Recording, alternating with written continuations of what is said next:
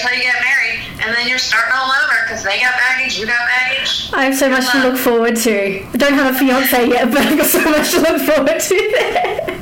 Yeah, well, I would start saving for marriage counseling now.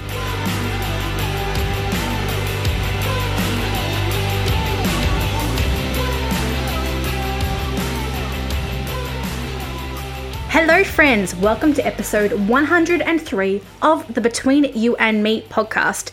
This episode is brought to you by our friends at JesusWired.com, your number one source for Christian music news, reviews, and interviews. My name is Jessica Morris. I am an Australian music journalist, currently grounded in my home country because of COVID 19, and it is my delight and privilege every other week to bring you interviews with people in the Christian music industry and who just make music generally to talk about the things that hurt, heal, and change us in evangelical culture. This is a place where we sort of go off the record to talk about the things that are really going on behind the scenes, behind the music, and the stuff that you normally don't talk about in a press junket. Essentially, I'm asking the question where is God in Christian culture and Christian music? And every week, we find him. Well, he shows up anyway, because we have these authentic conversations with music makers about their lives. This week is no different. We have someone, an incredible Christian music artist called Tasha Layton on today. Now, Tasha has really rose to prominence in the last few years. Um, and I've been so excited to finally get her on the podcast because she has this incredible story about growing up in the church, moving away from the church and the Christian faith, exploring a whole bunch of different spiritualities and religions, grappling with suicidality, living with um, mental illness, and then actually becoming a Christian. She toured with Katy Perry for a while, which is pretty mind blowing for me. Then she gave up her life on the road essentially to go to Nashville and study worship and ministry and a whole bunch of stuff has happened since then. Tasha is just an incredible woman. She's a real she's a real force. And when it comes to talking about the things that hurt, heal, and change us, she is an open book. But you also know that she's really done the work. When she speaks, there's such an authority and a wholeness and a kindness to her. Trust me, when you hear our interview, you're just going to know it. Now, before we move on to this interview, I want to say a huge thank you to everyone who has participated and celebrated with us since our 100th episode a few weeks back. It has been a really chaotic time for me. Uh, where I live in Australia, we have entered lockdown again multiple times. I'm not sure if I think where I live at the moment, we're up to like lockdown eight or something, but even then, I live in a regional area, so it's not as severe as in inner city Melbourne. Um, we've been going through that, and we've had uh, some protesting slash rioting going on lately, and we had an earthquake earlier this week, which is weird for us. We don't get earthquakes, we get bushfires. We're okay, but it's just been like, you know, last year and this year, our brains have been all over the place. Like, we can't quite figure out what's happening with time and space. This last few weeks has felt like that for me, um, which means that some of these episodes are coming late. So, thank you for hanging in there with me. And a special thank you to our ever patient, persevering producer, Josh, who actually literally takes these episodes and produces them very quickly for me normally and just sends them off. And he's the reason you're hearing this when you're hearing it. So, thank you, Josh. We are about to play my interview with the wonderful Tasha Layton you are going to hear all about her journey, and through our interview, you will hear snippets of her songs from her latest EP, Look What You've Done. Just wait until you hear her voice. This is ridiculous. Okay, you're about to hear a short bio the who, what, when, where, why of Tasha Layton. Then we're going to get stuck right into it. My friends, are you ready? Let's go.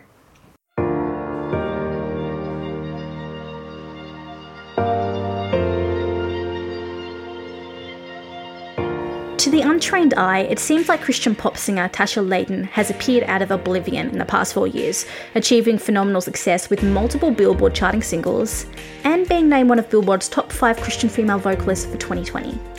But in reality, we have just caught up to the wonder of Tasha Layton, her voice, and her story.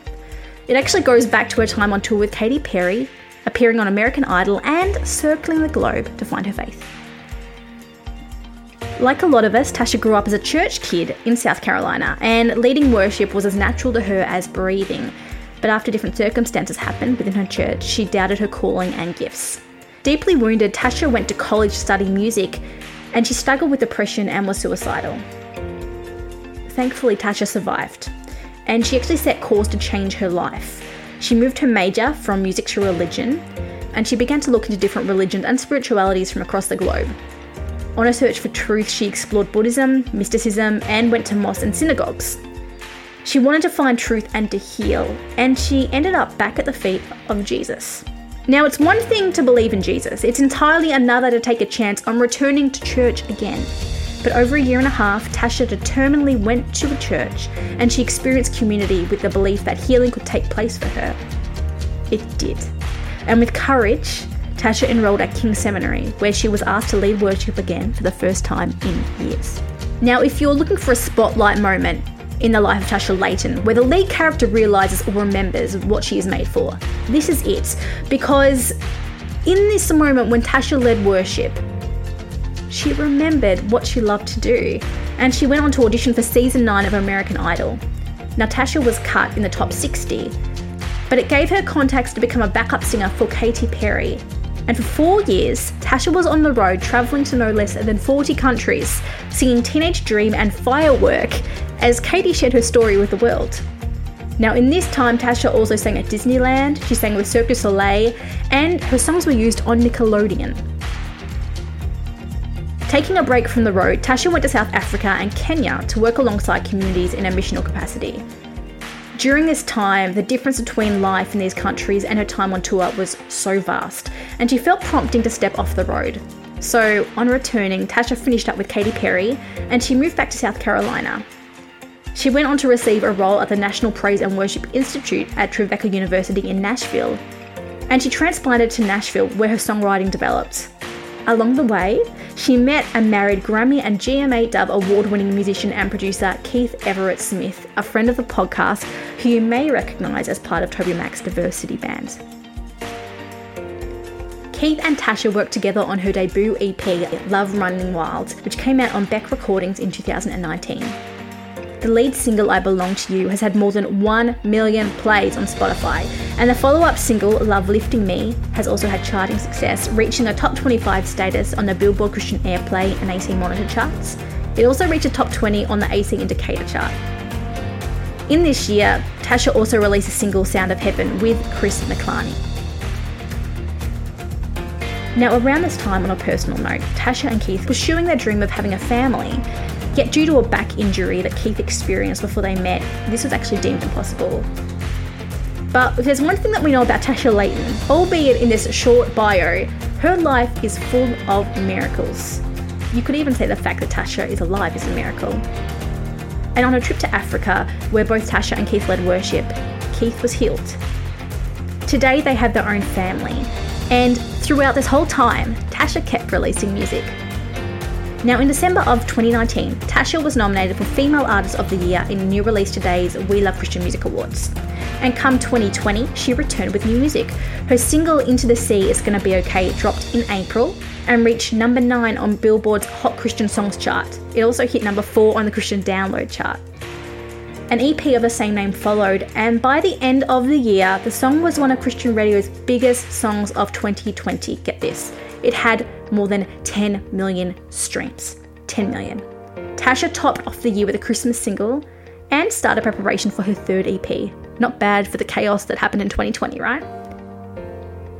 Now, earlier this year, Tasha released the single Look What You've Done, a celebration of what God has done in her life and how he's defeated evil. It's just a sort of hopeful soaring song that we all need during a pandemic, and it quickly became one of the most added songs on Christian radio and also hit the Billboard Christian Indicator charts. Dropping a three song EP of the same name, Tasha is now continuing to share her story while encouraging the people around her who are fighting for survival. I had the absolute privilege of speaking to Tasha Layton about Look What You've Done, the song on the EP, we chat about why she pursued Christian music and what it means to be and what it means to hope and find Jesus when you are in the darkest seasons of your life. My friends, you are going to love Tasha Layton. For everybody who has never met you before, who is Tasha Layton? Oh gosh. You know, someone just recently asked me to describe myself in three words. And I think that was like the most unique ways I could tell people about myself that didn't necessarily have to do with accolades or like stuff on your resume. That's all hogwash anyway. Um, but fire, joy, and freedom. I think those words encapsulate who I am and what I stand for and who I want, um, like how I want people to feel after they've been with me. I want them to feel that from the presence of God and to feel more joy, more free, and more passion in their hearts. Yeah. I love those choice of words, and I wouldn't have expected them normally from anyone I interviewed. So I appreciate that. Thank you. It's fun. It, when you start to think about, okay, what are my three words? Like it, it might take you longer than you think um, to kind of boil it down into, into just three things. It's not that many, you know. Yeah, hear that. Your latest, I mean, your latest EP was in June. Look what you've done. Um, I feel like the title is like a combination of everything in your life. But can you wrap up this precious baby of an EP for me and tell me what it means to you? Well, it's interesting because it, it, it does have a couple of things that like really mean a lot to me on it. Um, the first one, look what you've done, is my life testimony in a song. And so when we walked into the writer's room to write that, um, I knew that I wanted to encapsulate what God had done in my life, just like the main crux of my testimony. And so, um, one of my favorite lines in the song is, I thought I was too broke, now I see you're breaking new ground inside of me. And so, just that idea of um, when you think you're too far gone, often you could be very, very close to breakthrough if you just hold on and give God a chance. Test Him because He is faithful and He will do it. Um, and so that is on the EP. And then another story um, about a song that's on the EP. It's called Braveheart. Um, we basically someone had put me in touch with a woman who had been trafficked. Um, she was sold by her family when she was four, found when she was 34, and the FBI said that it was probably one of the worst cases they'd ever seen. Um, she was placed w- with a guardian family, much like a foster family for children, because she had never driven a car or used money in a store, like that. And so, with my history of depression and suicide, our mutual friend put me in touch with her because she wanted to take her life. And so, she was a believer, or she is a believer. And so, he thought I should just connect with her and talk with her about it. And so, we developed a friendship. I walked in one day to write a song, and I could not write about anything but her because I thought it, my heart is breaking over her situation and things I'm hearing from her. And so we wrote this song called Braveheart, and I left that day thinking, okay, I would love to share that song with her when the timing is appropriate and when we get a good demo, because like it doesn't sound, you know. And uh, I was like, well, when we get a good demo, I'll, I'll send it to her. Months passed her mutual friend had reached out to me and said, Hey, have you heard from her? And I said, No. And he said, Well, no one else has either. She's been missing for three days. So, because she's been beaten every day of her life when she was trafficked, she has a lot of seizures. So, she was in a basement doing laundry and had a seizure. And no one found her for three days. And so, she was in neuro ICU. They were going to pull the plug, long story short. And I knew it was time to send her the song. I was like, the timing is now. When you listen to the words, the Lord wrote that for her for this moment. And so I was sick in bed. My husband was on tour. I was like, Keith, just send me the chords. I'll just record it really quick on my guitar, uh, do a voice memo, and send it to her. We sent her the song and a prayer that our small group had prayed over her.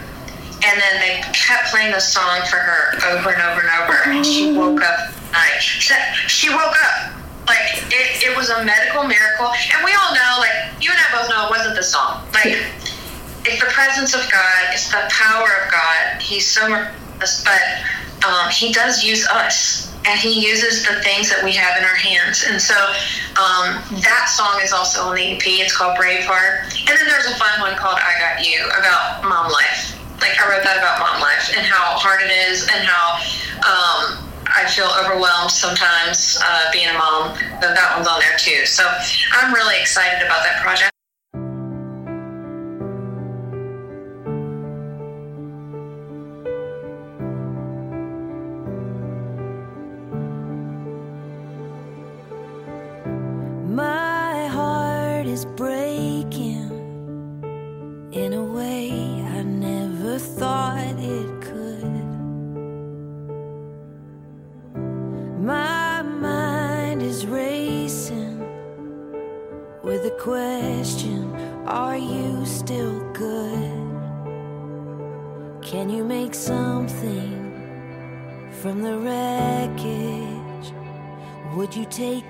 Heart and make it whole again?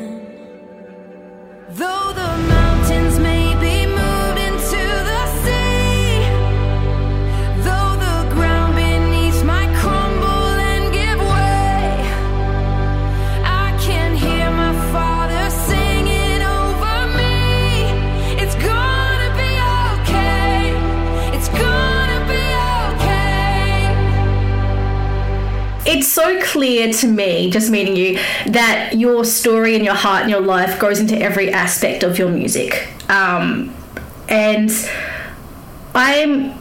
This is also a very broad question, so answer it however you like. Um, I I've heard a bit about your life and your journey, um, and I know that you grew up in a Christian home. Now you're a Christian musician or a musician who's a Christian, however you like to term it. Um, but your path to this point has been incredible and full of struggle, um, and still is. But you choose to share that so openly with people, and that's really a part of how you show your music. So, as much as you're comfortable, would you mind just telling me a little bit about your life and how it's led you to this point, however you want to interpret that? Well, it's interesting that you mentioned me being open about my story because I haven't always been open about my story. I think I was really, really closed off and private um, in so many ways for so long because I didn't want anyone to see me as weak or um, just very like type A, uh, create a person that no one would reject, you know, until I read Brene Brown and then I was like, oh man, um, I need to be vulnerable. And so it's interesting you say that because I am really open about my story now because I feel very free. One of my words. Um, but I grew up in a Christian home. I experienced the presence of God for the first time in a church um, when I was maybe eight or nine years old. We had gone to church my whole life, but was specific church where I walked in and I was like, okay, something is different. I felt alive for the first time. I was very hungry for the things of God, for scripture. I was there every time the doors were open. And I just really wanted to serve God. I was very excited to feel at home and like I belonged somewhere um, because I didn't feel that earlier in life. And so, but like a lot of people, I was very wounded in the church. It wasn't like, oh, she said something bad about me. Like it was like really, really, really wounded. And so to the point where my family doesn't really go to church today because of kind of all that. And so, um, anyway, it just really wounded me, and I, I started searching. That was years later. I was a teenager at that point. Searching, uh, changed my major from music to religion because um, I was just very depressed and I was needing help. And I wanted to, I changed it to religion because I wanted to seek out. And so I went to Buddhist meditation camp and mosque and synagogue and studied mysticism in Europe for a couple summers. Um, and in all of that, I just realized in all religions, you're like striving to be good enough, you're striving to reach God, but yet in Christianity, He's like coming to you, He's pursuing you. Emmanuel, God with us. And something about that, because I was very numb in my emotions, but something about that triggered something in my head, and I thought, you know, faith is a decision. It's a lot like love. I'm just going to go back to church, you know, even if no one knows, I'm going to go where no one knows me. Um, and where I don't have to talk to anybody, you know. And uh, anyway, um, that point where God met me in that place um, was at a point where I committed, tried to commit suicide, and so I was at a lowest of low. And after going to that church for a while, where I just decided to go, um, he said the, the pastor said, you know, if you wanted to Lord come up. And I left three hours later because I was just like a sobbing mess on the ground. And that started a new trajectory in my life. I could feel again, even if it hurt, you know, um, I feel again. And my, uh, I remember my calling. um, when I was 13.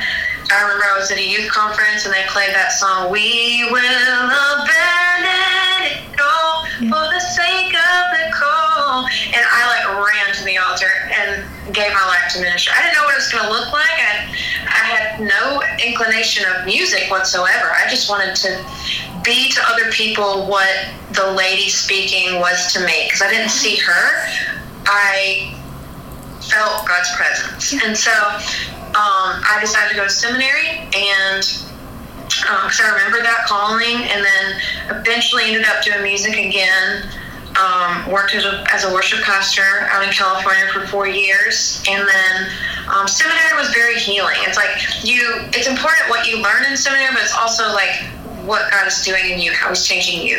And so I feel like my um, character just got firm in the Word, and um, I knew the Word of God pretty well growing up in church um, and all those. Uh, Bible games and you know everything we do in church as a kid. Um, I knew the word really well, but it, it, was different diving in on that level. And so, um, anyway, I ended up roundabout. Long story short, I ended up doing American Idol. Um, got pretty far, and then got cut realized like I feel like I'm supposed to be doing music outside of the church, and told my pastor, and he was like, "Oh, we've known that for a long time. We're glad that you're finally figuring it out." And so um, ended up singing with Katy Perry for four years, and it's interesting because at the end of that time, um, my time with Katy, I just missed singing songs that directly connected people to God and I knew that it was time for me to step out in faith. But I honestly still felt stuck. Open up your eyes, darling, lift your head and dare to take my hand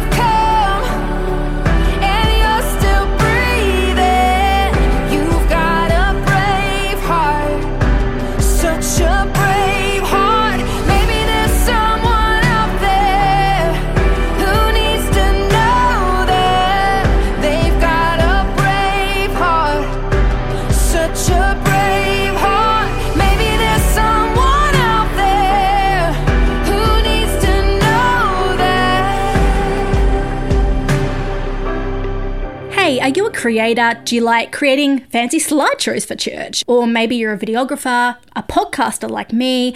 Maybe you just love creating things and you need amazing stock music or videos to fill the needs. That is where Soundstripe comes in. The team at Soundstripe are world class musicians who have hired world class musicians to create stock music without all the loopholes of licensing. Simply subscribe and you can select what track you want and license it as many times as you want. It's a great way to support artists and create world class content. We love our friends at Soundstripe. We have been partnered with them since the first episode of Between You and Me, and we are so grateful for their support. If you would like to use their content or check them out, go right now to soundstripe.com and use the code UMePod at checkout for 10% off. That is the code UMePod at the checkout, and you will get 10% off. You're welcome. Hey, it's me again. Big surprise, I know. But you know what I love? Nearly equally as much as good music. I love a good band tee. And I love a good nostalgic band tee, which is why I'm a big fan of the Between You and Me web store. If you head there right now, you will actually find that we have throwbacks to some of the most iconic Christian musicians and plenty of ammunition for the next catch up with the friends you survived Christian college with or who also survived being a PK with go check out our t shirts, our hoodies, our masks, because that's a thing in 2020, and even our phone covers or notebooks. We would love you to take home a piece of Between You and Me. And remember, wherever you go, that you belong here, that you are a part of a family of misfits and worshippers and questioners and people who apparently like nostalgia. Go and check it out now at our website betweenyouandmepod.com and hit the shop button. Um, I did not feel like I had the courage to do that. And so I didn't even know why. I was like, man, I actually had a lot of success in my life in this area session singing and singing for Katy, and my career was in a good place. Um, I felt good about my character integrity and what God had done in me in school and being a pastor. I felt firm in that calling, and yet I still felt stuck and I didn't know why. Um, and I had kind of a mini meltdown because I was like, man, I'm remembering the depression that overtook my life earlier. And I was like, I need to deal with this. There's something creeping up in me again. I don't know why.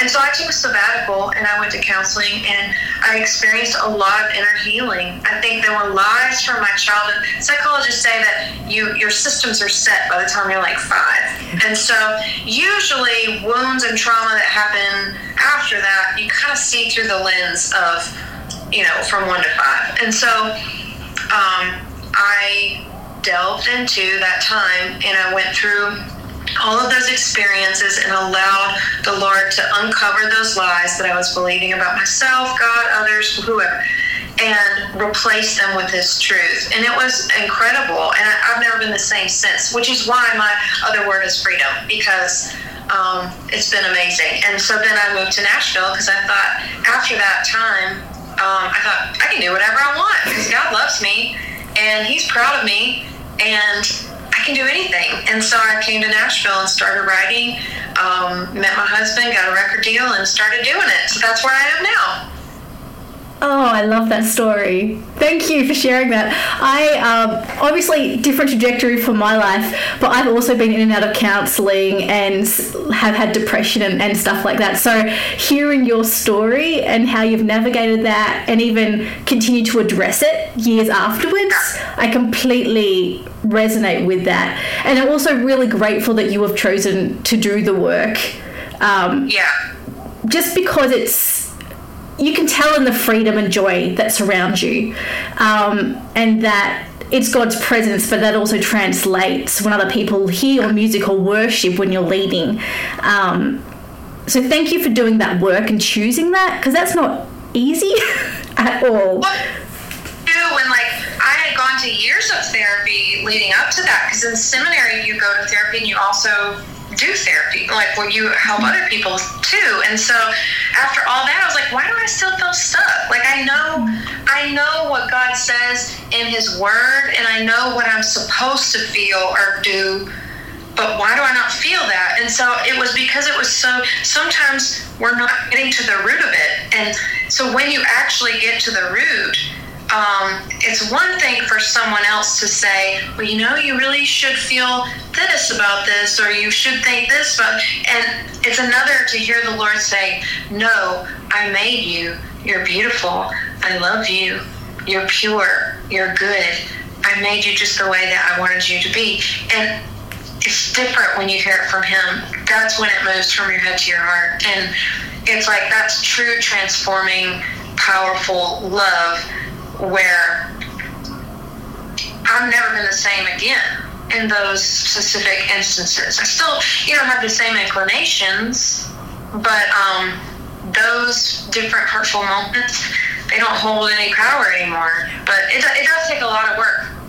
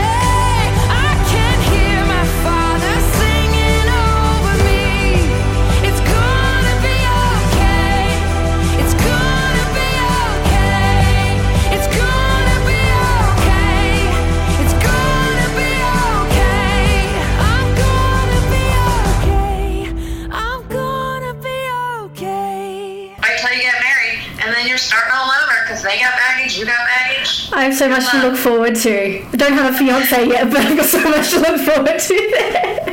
yeah. Well, I would start saving for marriage counseling now. Okay. Gotcha. Yeah. yeah. I, I feel like everyone should go. It doesn't matter if you feel healthy or feel like you're in a good place or not. Like it's just good. It's a good thing to do, um, especially you know with all of this uh, focus on mental health in the last you know couple of years.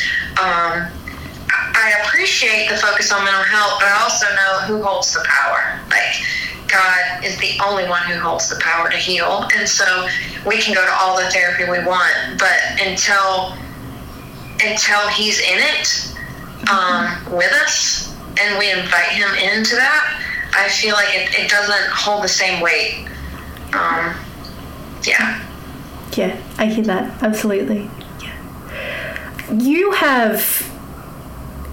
I feel like you've you've hit different pinnacles and different lows in your life that could be really definitive if you wanted them to be.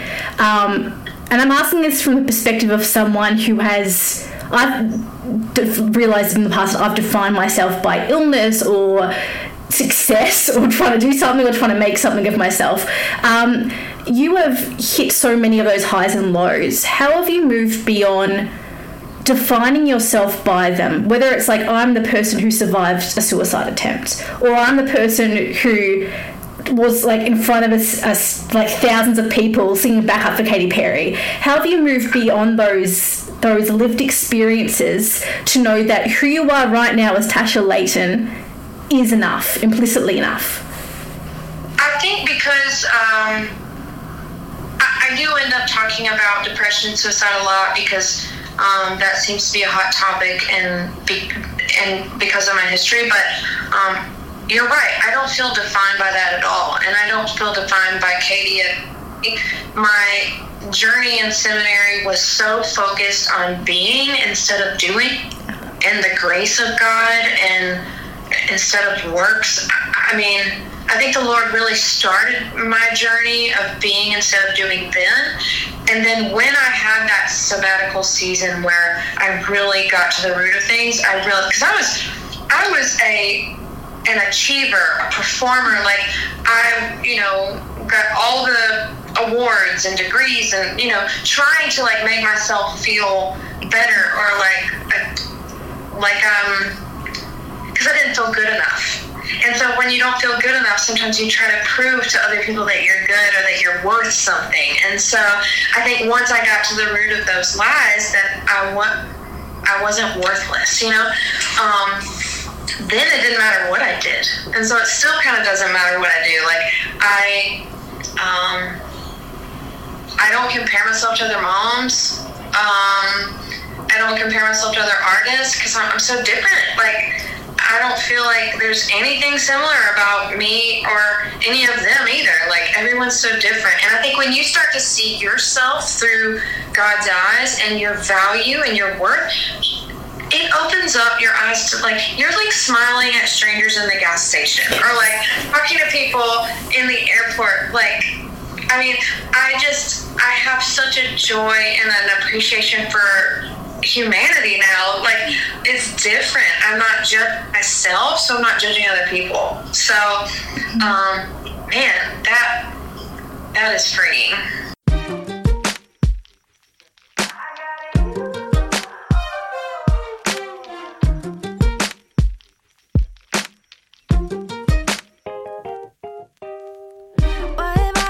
concerned with my perfection.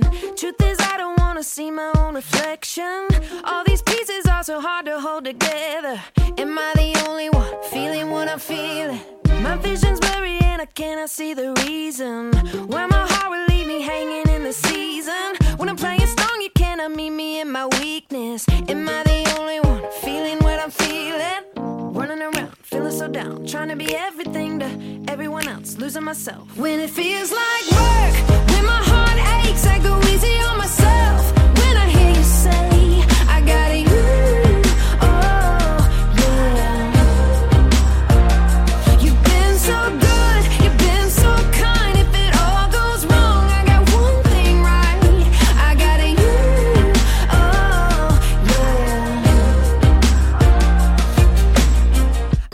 I'm going to remember that. I'm not judging myself, so I'm not judging other people. That is so good. I'm going to hold on to that one. Um, I know that Keith, your husband, is also a musician, has his own career. How do you guys, as best you can, balance both having individual careers while having a marriage, while raising kids? How does that work for you guys? Um, does it work? I think um, we're in the middle of figuring that out because, um, you know, like number one, it takes a village. Like we could not do this without the people who support us and like our community small group at church, our families. I mean, friends, everything. And so um, I think for a long time we didn't do it well. And I think we're just now coming into the season where we're doing it well. And um, I think that's because we got more help. Because you can't do what we're doing without help. And so a lot of times, like for instance, uh, this week, like I'm leaving for Kansas in the morning.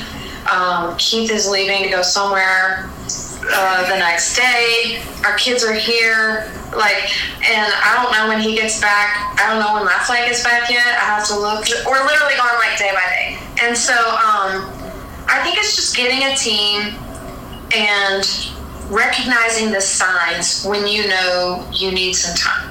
So, like, if I start losing patience with my kids, I know I need sleep. Like, it's 10 times out of 10 a lack of sleep that causes me to lose patience with them. And so um, when I start to become resentful of my husband, uh, not taking out the trash or something, like that's when um, that's when I know we haven't had enough time together. So Yeah. I can tell signs now. So like when when I'm connected to my husband and my kids, everything uh, just operates differently. We're just operating on a different level. So when we feel that disconnection, um, and so just watching for the signs and having a good team. Um, and people like, okay, if I don't have time to clean my house, let's get somebody to clean the house. Like, I can eat. And someone asked me, um, was actually for King & Country's dad, David. Um, he told me one time, he's like, Tasha, would you rather clean your own toilet or write a song that's gonna that could change the world? And I was like, oh, okay.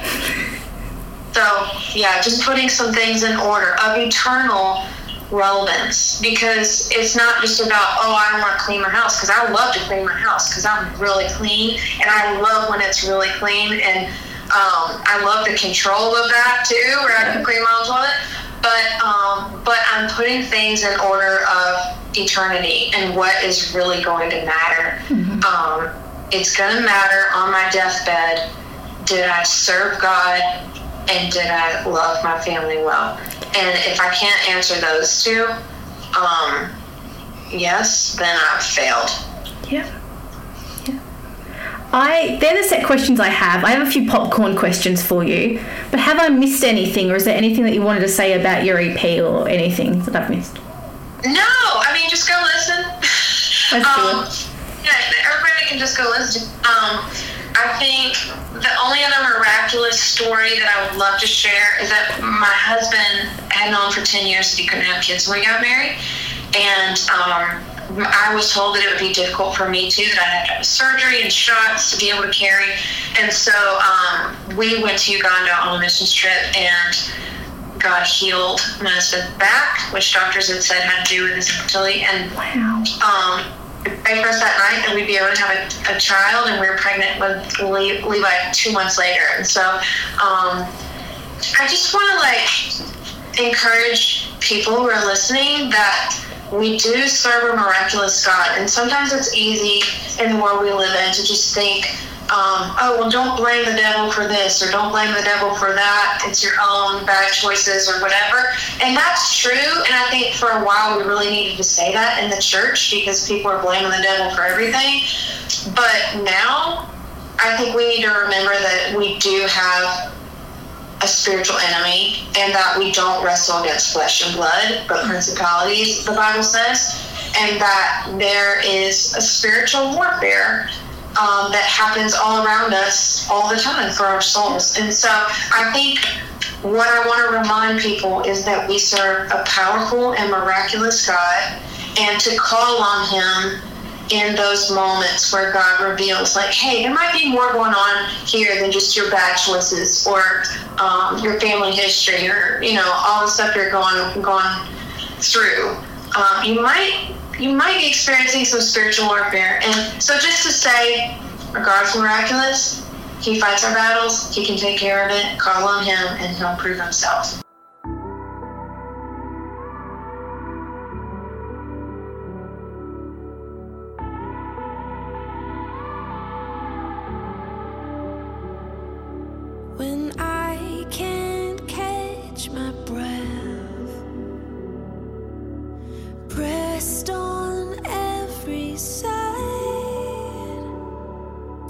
And all I want is rest from birth.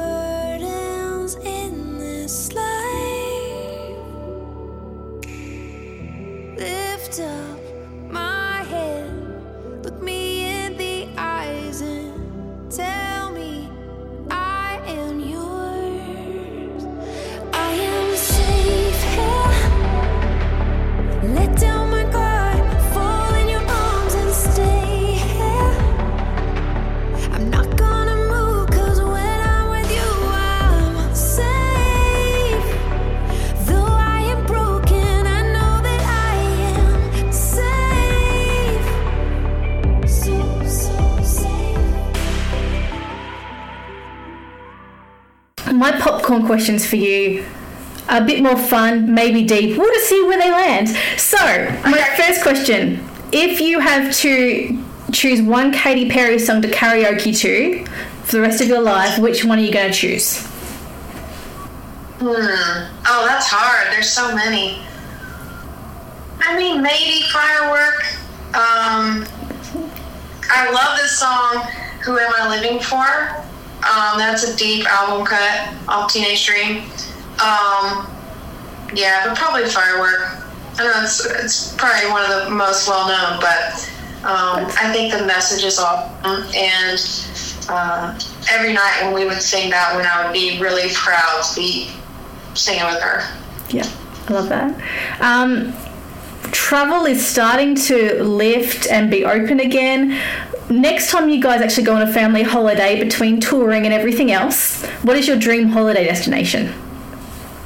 Um, somewhere without the kids. yes.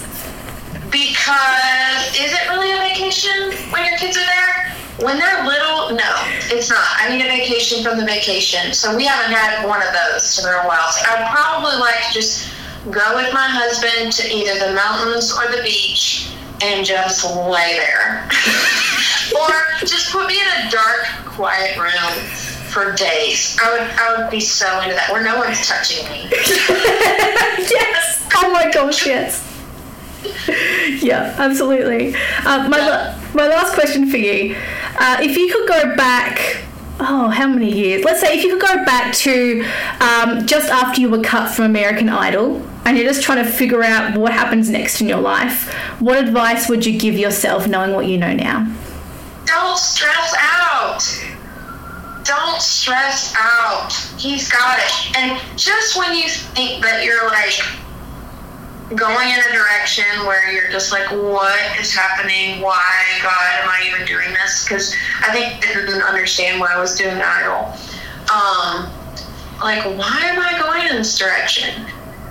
Now, in hindsight, like, all of that was so important, and I needed to do all that. He taught me so much. And so, um, man, is it crystal clear years later, like, looking back at my story, how I didn't waste a thing, and how the things that I thought were like off track were like dead in the center of his will. And so even though they didn't feel good, like it doesn't have to feel good for it to be smack dab in the middle of God's will. It still be right in the middle as well, and it be really painful.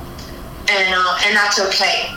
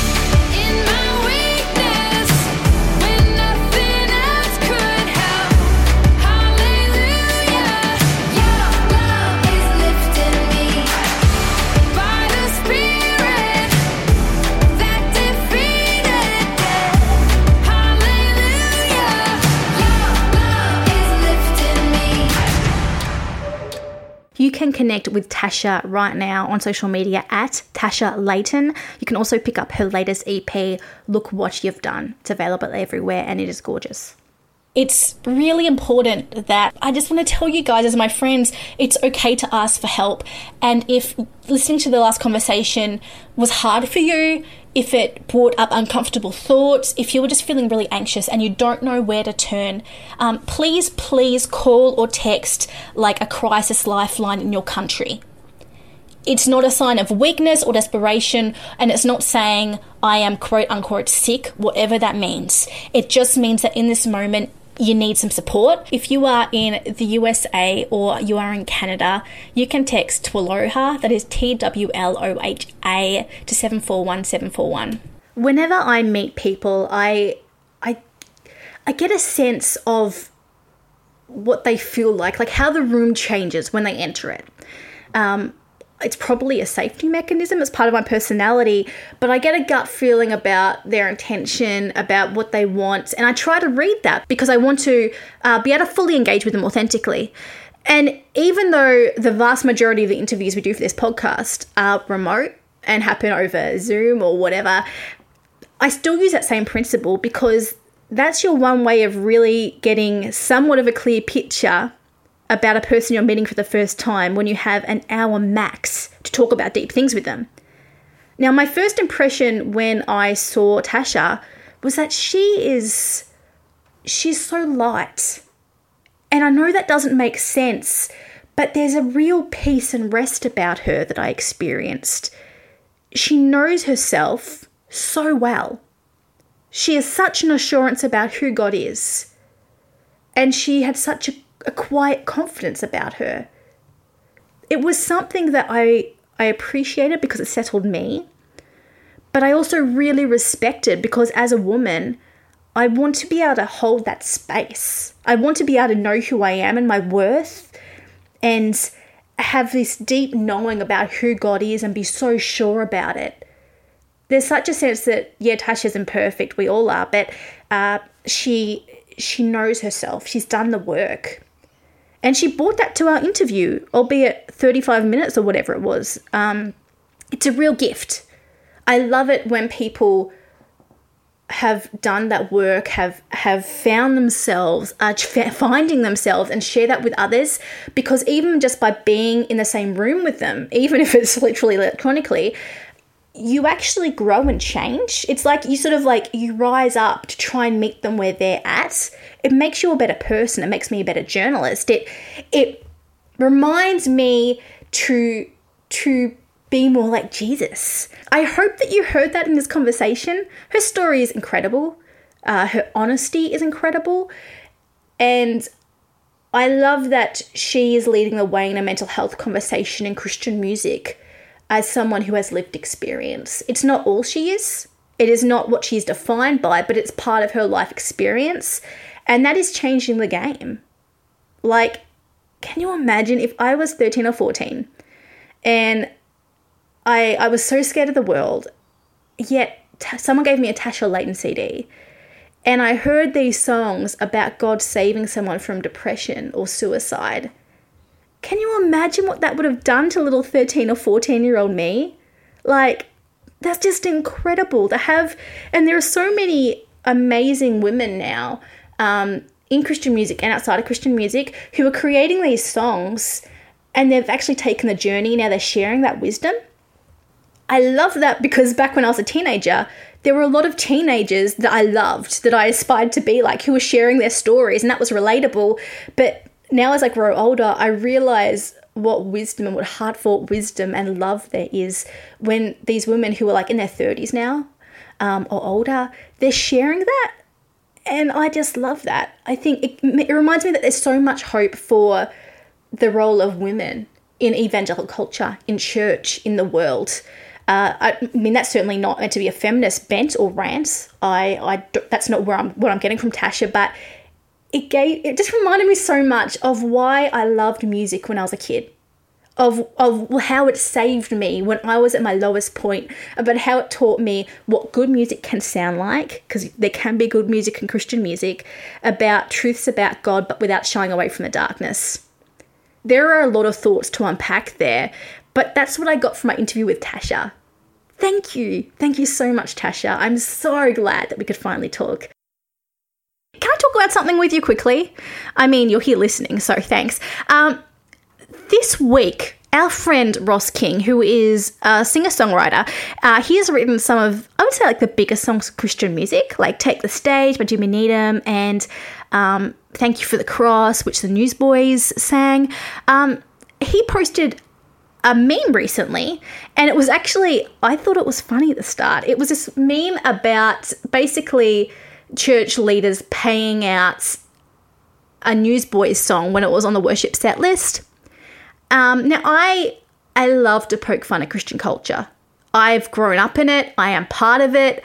I read basically all the Left Behind books. I still love Veggie Tales. My car is named after a Veggie Tales character. Um, there is so much that is weird and obscure about Christian and evangelical culture in particular, right? Um, so when it comes to a good meme, especially when it makes fun of Christian music, because that's sort of where I where I do my wheelhouse, I love a good laugh. But then I realized that this meme was making fun of Ross's song. Um, and Ross was so eloquent in how he addressed this. Uh, and basically just said, it's sort of funny, but also at the same time, do you know how much this song meant to me? And that I actually wrote it from an authentic place. And that the fact that this song sold, like, and I got a cut from it was a miracle because I needed to pay my bills and feed my family. Um, and his caption, and I talked to him about this um, off the record as well. He gave me permission to share it on our social media page.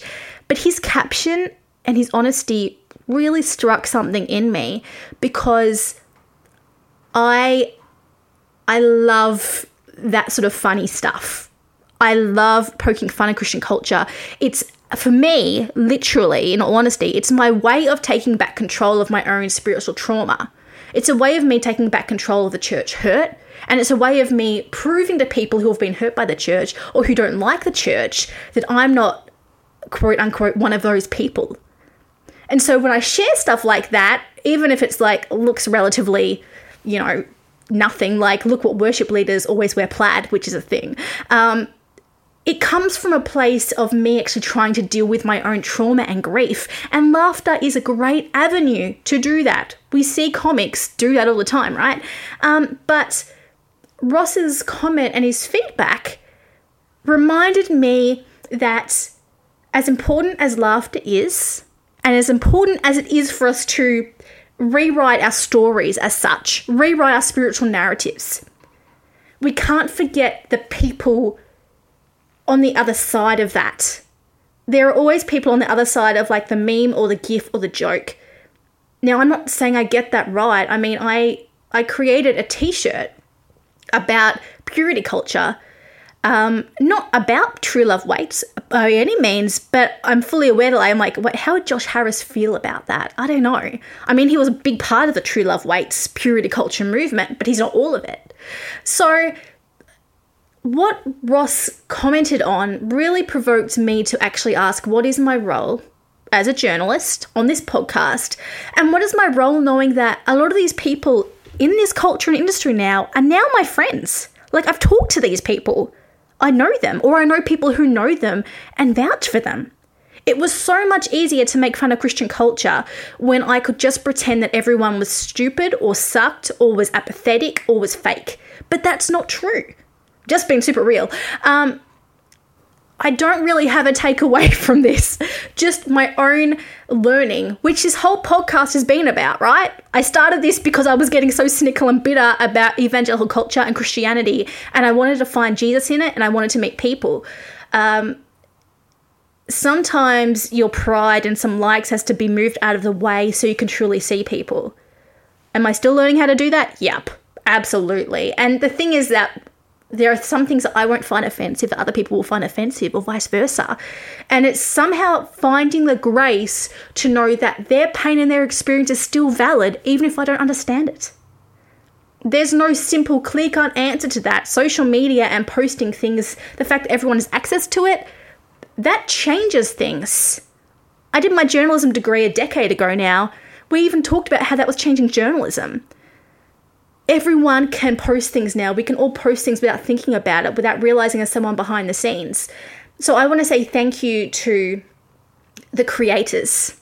The creators who create the music, the the the t-shirts, the content, the people who create the memes and the gifts, the people who do it because they want to help others. The people who do it because they love God, because they want to pursue love. Whether you do that in the Christian industry or the secular industry or from your little basement studio on the other side of the world, thank you for doing what you do with love. We don't always see it, we don't always get the recognition, um, and it's very easy to have this whole tall poppy syndrome about people when they do well, like the Kari Jobes of the world. I don't know Kari personally, but I hear she's awesome.